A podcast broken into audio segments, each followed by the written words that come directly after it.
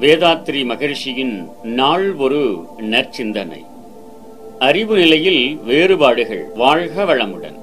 ஒன்று உடல் அறிவு மனிதனின் அறிவின் தரத்தை நான்கு பிரிவுகளாக பிரிக்கலாம்.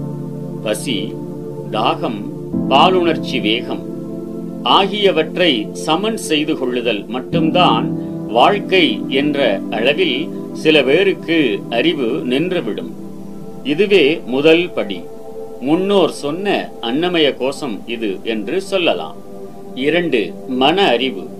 உடல் தேவைகள் நிறைவு பெற்று விட்டன என்ற பிறகு அவற்றுக்கப்பால் மனதின் தேவை என ஒன்று வரும்.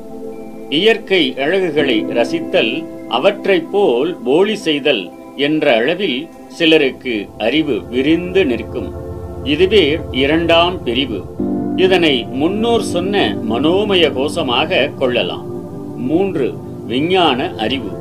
அறிவின் தரம் இன்னும் ஒருபடி உயரும் போது இயற்கை நிகழ்ச்சிகளுக்கும் இயற்கை நியதிகளுக்கும் காரணம் கண்டுபிடிக்கும் ஆராய்ச்சியாக அறிவு எழுந்து நிற்கும்.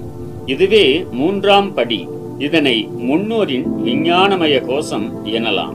நான்கு இறையறிவு.